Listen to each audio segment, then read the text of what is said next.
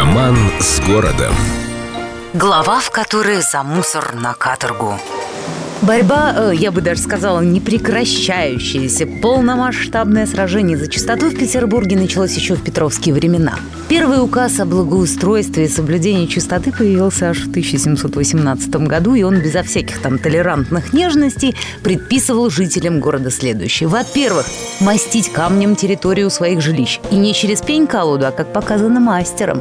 Во-вторых, рано утром, пока народу мало, жители должны убирать мусор напротив своего двора вставлять выпавшие камни мостовой и вообще наводить шик, блеск и красоту. За невыполнение штраф две деньги за пару метров грязной площади. И, наконец, в-третьих, если кто бросал мусор в реки и каналы, сорил где ни попадя, того били кнутом, а особо злостных загрязнителей окружающей среды вообще отправляли на каторгу.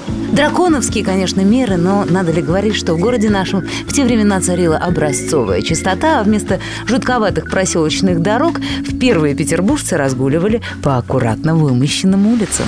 С любовью к Петербургу. Эльдо радио.